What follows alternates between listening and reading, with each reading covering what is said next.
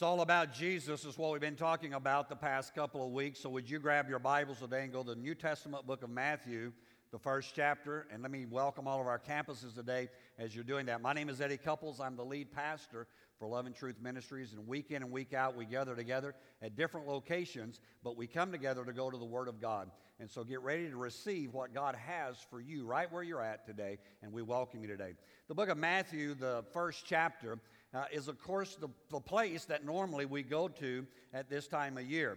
Uh, over the past couple of weeks, we've been talking to you about it's all about Jesus, that this season, this Advent time that we are in, is in reference to Jesus. We talked the first week about the promise, how that in the book of Genesis, in the very beginning of time, uh, that God made a promise uh, to mankind that he was going to send a Savior. Uh, last year, we, excuse me, last week, it feels like last year sometimes, doesn't it? Last week, uh, we, we talked about before time, that even before time began, that the Bible says that a lamb was slain from the foundation of the earth. Today, I want to talk about the miracle. I, want to I show us today that this whole thing about Christianity, and actually this whole thing about Christmas, is all wrapped up in a miracle. So, would you look in the book of Matthew, the first chapter? We're going to read verses 18 through 23, and here's how it goes. This is how the birth of Jesus the Messiah came about. His mother Mary was pledged to be married to Joseph, but before they came together, she was found to be pregnant through the Holy Spirit. Hmm, okay. See, we, re- we read that because we're used to it and we kind of go, oh, okay, let's keep reading. No, stop for a minute. Really?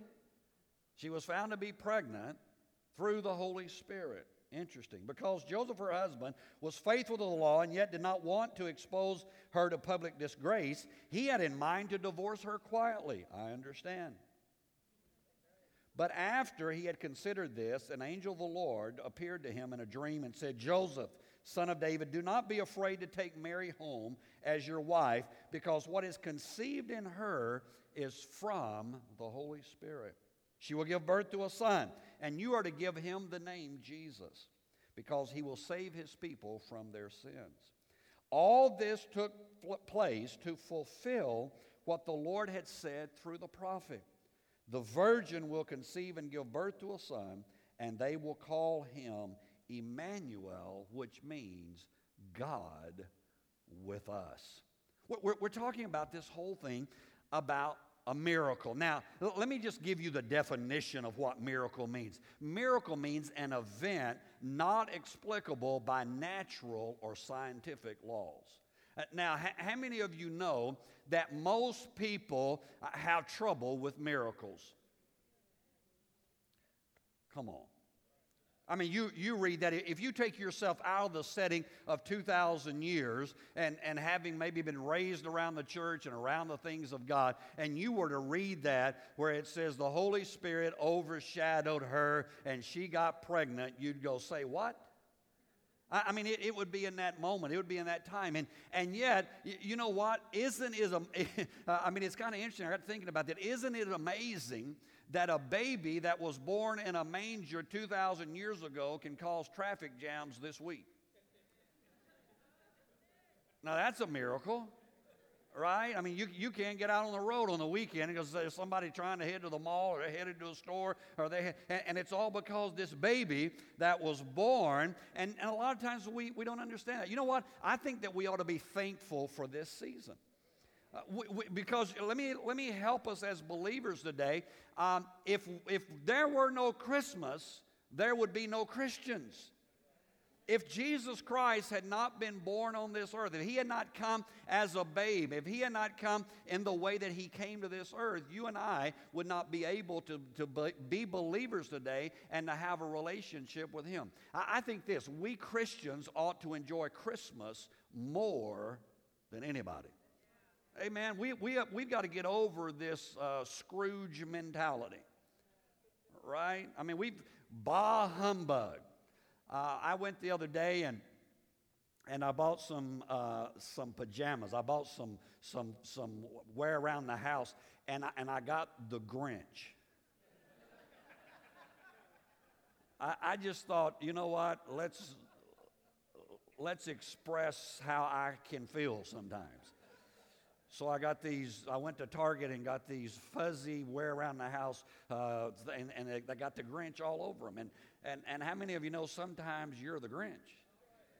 So, so, sometimes this whole thing about Christmas, you kind of go, oh, good Lord, I wish you'd hurry up and get over with. Uh, you, you, know, when, when you were a kid, you couldn't wait for Christmas to get here. You couldn't wait for all, yeah, we're going to go to grandma's this day, and we're going to go to other grandma's this day. We're going to, where are we going to go? And now we, we're fussing and fighting because we got to go to some in law's house. And we don't particularly like. And,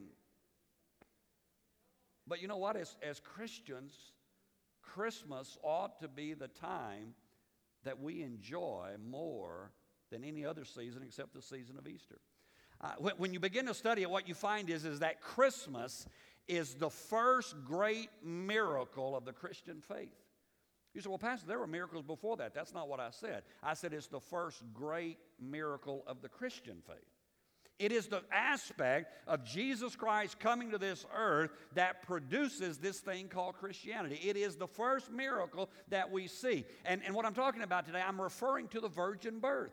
I'm referring to this thing that I read about in Scripture uh, where it, it doesn't make a lot of sense to us. I mean, when, again, when you read that, this is how the birth of Jesus the Messiah came about. His mother was, was pledged to be married. We would call that she was engaged to be married to Joseph. But before they came together, in other words, let me just break it down for you. Before they had sex, why y'all looking at me like that? You act like, act like I'm saying something. Your, your kids hear worse than that every day. Uh, she was found to be pregnant through the Holy Spirit. Now, I don't know about you, that kind of stretches my brain. That kind of makes me think, what is, what is this all about? Um, the, the, the, creeds of the church down through the ages have, have made some, uh, some stabs at trying to explain this. In fact, consider the Apostles' Creed. Here's, here's what the Apostles' Creed says I believe in Jesus Christ, who was conceived of the Holy Spirit, born of the Virgin Mary. What are we doing? We're, we're trying to wrap our brains around how this miracle took place. How that it came about that now here we are 2,000 years later and we're saying we didn't see the birth, we, didn't, we weren't there when it happened, but we still believe in this moment uh, that it is a true reality in the life of humanity. Uh, the, the point uh, that, that we need to understand is that the fundamental fact of the Christian faith is, is that Jesus Christ came to this earth and became one of us. That God, the Bible says, robed himself in flesh and lived among us. The New Testament, hear me, the New Testament clearly declares that the virgin birth actually happened. It's, it's not uh, that, well, maybe it did, and, and well, you can have different ideas, or you know what, it's not really that important if she was a virgin or she wasn't a virgin or how it came about. You know, Jesus was just a good teacher. No, no, no. Either Jesus was the Messiah, or this whole book needs to be thrown out. He, he cannot, listen, let me just stop for a minute. He cannot be just another enlightened master. He cannot just be another good moral teacher that came to teach man how to live better. He is either God robed in flesh or he was the biggest con artist that ever lived. And he died, hold on for a minute. If that's who he was, then he died a fool's death. But if he is who we say that he is, that he is the Messiah, that he was born of a virgin, that he did come to this earth to save mankind from their sins, then you and I have a hope that in this world, but not only in this world, that after this world, that we have an assurance of a better life. That's what it means. That's what this miracle is all about. That's what this season is all about. All the gift giving, all the going to see relatives, all those things that happen is about the miracle of Jesus Christ being born. But I want to tell you, there's some reasons to doubt. Amen. I mean, there, there are some reasons to doubt this. Number one, the number one reason is it's a miracle. That, that's you can't you cannot explain that. How many of you struggle with some things in your faith at times? rest of you didn't hear me. I mean, the, have you ever tried to think about eternity? Living forever and ever and ever? Have you ever thought about hell? I mean, no, I'm, I'm being, there, there, are aspects that I just go, wow, I don't, I don't know. I, I have trouble with this. Now, maybe I shouldn't say that because, you know, I'm the, I'm the man of God. but, but there are aspects of this, this whole thing at times you just go, uh, you know, by, by definition, as I've already given to you, miracles are beyond human explanation. We, we can't get there. We can't wrap our brain around. I got, I got to thinking, I thought, you know what? In, in this world in which we live, there are so many things that we accept that we don't understand. Think about it for a minute. There, most of you don't uh, understand the combustible engine of a car. But you'll go out there in just a minute and you'll either turn a key or punch a button and expect that thing to start up and not blow up. And yet there's fire and gasoline in that engine. Right? And I found out as a kid, you mix fire and gasoline, you can get in trouble quick. But we, we, we, you know, I mean, really, do you understand the internet? Come on. Now, there again, there are some of you that, that you know are techie, and you kind of. The rest of us, all we know is, is that you plug it in and it works. We don't understand. I, I, was, listen, I was in the car this past week. I, I, somebody was driving me somewhere, and, and I was texting, I was doing a group text, but the, one of the people that I was group texting was somebody in the car with me. I didn't want to tell them what I was telling them. So I sent the group text out. It went somewhere up into space and bounced off of a satellite and came back down and knew exactly where that guy was. I don't understand that. Or maybe you do. I don't understand. I mean, there, there are so many things that I don't understand, and yet I believe. Why is it that when it comes to this whole aspect of the Christian faith that we have trouble with this? You know, the book of Luke, the first chapter, the 35th verse says, The angel answered. This was when Mary is having this discourse with the angel. And it says, The Holy Spirit will come on you, and the power of the Most High will overshadow you. So the Holy One to be born will be called the Son of God. Mary goes, I don't understand this. In fact, one place the Bible says, And Mary pondered those things in her heart. The, the verb overshadow there, what I just read to you, speaks of the direct personal presence of God. God sent an angel to tell a little, hang on, a little 15, 16 year old girl that God's presence is going to show up in your life. He is going to overshadow you, and you're going to have a baby. Now, that's a miracle. I don't understand it, but it's a miracle. But I understand why people struggle to understand. The, the second reason to doubt uh, is because it's an unexplainable miracle. It, it's, it's unexplained. It's, in fact, in Scripture, nowhere are we told exactly why Jesus was born this way. Now, think about this for a minute. I mean, God could have done it any way He wanted to, right? He, he could have chosen, how, but Scripture does not tell us the, the intricacies of how that all came about. It's kind of, it's just given to us and said, okay, believe this, have faith, and, and follow through with this. I'll give you another thing. It's not mentioned outside of Matthew and Luke. This whole virgin birth thing is found in Matthew and Luke. Only two of the four Gospels even mention it. Now, here's what either unreligious people or liberal religious people will say see, it's not that important, and so therefore, let's not even talk about it. Well, let me tell you something. If God says anything one time, you better listen. If God puts something out there and says, hey, this is what's going to be, then, you know, you, you might ought to listen up. There's a lot of people who deny the virgin birth. There are even pastors who will stand in the pulpit and who will say, Jesus was not born of a virgin. Well, I dare to disagree with them. I believe that the Word of God is clear that Jesus was born of a virgin. And if I cannot take that as a miracle from God, then I can't believe anything else. I mean, how, how can I believe that Jesus can save me from my sins if I don't believe that his birth is supernatural? I mean, let me, let me say it this way if you deny the virgin birth, you still have to account for Jesus. Historically, he is a historical figure. He has impacted the human race more than anybody in all of history has impacted the human race. So, what do you do with him? If you don't accept the virgin birth, then where did he come from? Whose son was it? Well, he was Joseph's son. Really?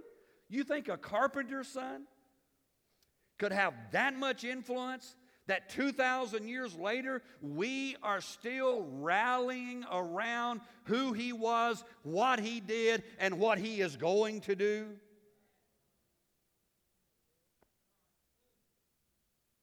Well, he's just a figment. He's, he's just a historical analogy of something greater. Really? So are the writings of Shakespeare. Come on. The writings of Shakespeare are some of the greatest writings in the history of the world. But I don't see anybody who's willing to lay their life down for Macbeth. I don't know anybody who can quote double, double, toil and trouble, fire, burn, and cauldron, bubble. Eye of newt and hair of dog, tongue of something, something, something. That's how much I remember from 10th grade reading of the stories. I don't see anybody who's willing to give their all, and yet Jesus Christ has been able for 2,000 years to change the course of history. You say, well, Pastor, if those are the reasons to doubt, then what are the reasons to believe? I'm glad you asked. Number one is it has been universally taught by the Christian church. For 2,000 years, the church of the Lord Jesus Christ, in all of its forms, when it started uh, back on the day of Pentecost, and then as it even moved into the Catholic Church, and then out of Catholic Church, the Reformation, it doesn't matter. As you trace church history, well, the one consistent thing that you find is that every major Christian creed contains the virgin birth. Every one of them. You cannot find any of the writings of the major branches of Christianity that do not point to the virgin birth. Every major branch of the Christian church still believes it. Now, I, know, again, I know that there are segments out there. I, I know that there are people who are filling pulpits today uh, who, who went to seminary and, and, and were educated far beyond their understanding. And I'm not against education. But who now have the audacity to stand in pulpits and to tell people Jesus Christ was not born of a virgin, he was just a man. I've got a couple of questions. One is if you really believe that, why are you perpetuating the fraud upon people's lives? Why do you stand in a pulpit week after week and declare anything about Christianity if you don't believe that Jesus' birth was a miracle? Because if it's, again, I'm, I'm, I'm drilling on this, but I want you to know if his birth is not a miracle, then his life is ordinary. But if his birth is a miracle, then his life is supernatural. And it is through that supernatural life that you and I are able to experience life. Not only is every major branch of the church still holding on to it, but the New Testament explicitly says it. Again, Matthew and Luke both talk about this thing called the virgin birth, this, this miracle that happens. And the great part about it is this is that it agrees with the rest of the Bible. You remember the very first week when we talked about the promise? That the book of Genesis, the third chapter and the 15th verse, said that he would be born as the seed of woman. And we talked about how that normally you would talk about the seed being from the man. But in this setting, the Bible says that it was going to be a supernatural birth because it was going to be the seed of a woman. The book of Isaiah, the seventh chapter and the 14th verse, predicts that a virgin will conceive a son and he will be called Emmanuel. The book of John, the first chapter and the 14th verse says that the Word, the Logos of God, the Word became flesh and dwelt among us. I want you to hear me, and I want you to hear me clearly today. In case you haven't heard it yet, I believe in the virgin birth. I believe with all of my heart that there was a miracle that took place over 2,000 years ago where the Holy Spirit showed up over a young teenage girl and overshadowed her, and some way, somehow, I don't know how it happened, but impregnated her with the Holy Spirit of God, and she brought forth a son, and that son's name is Jesus, and he is our Savior.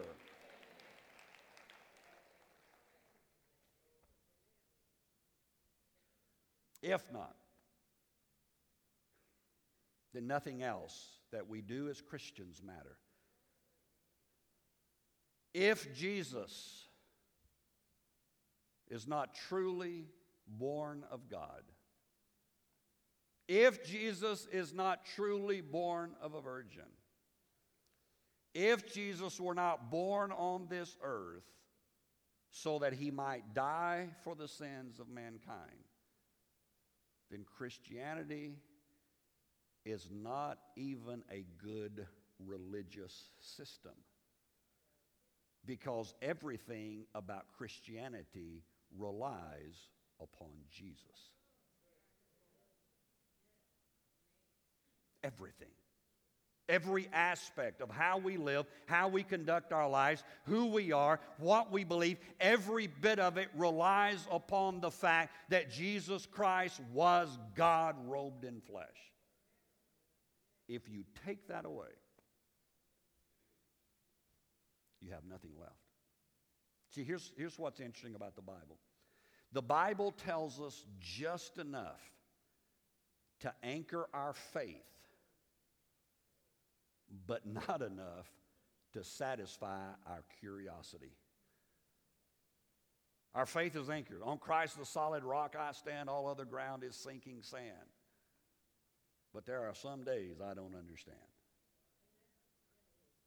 I don't understand how he was fully God and fully man.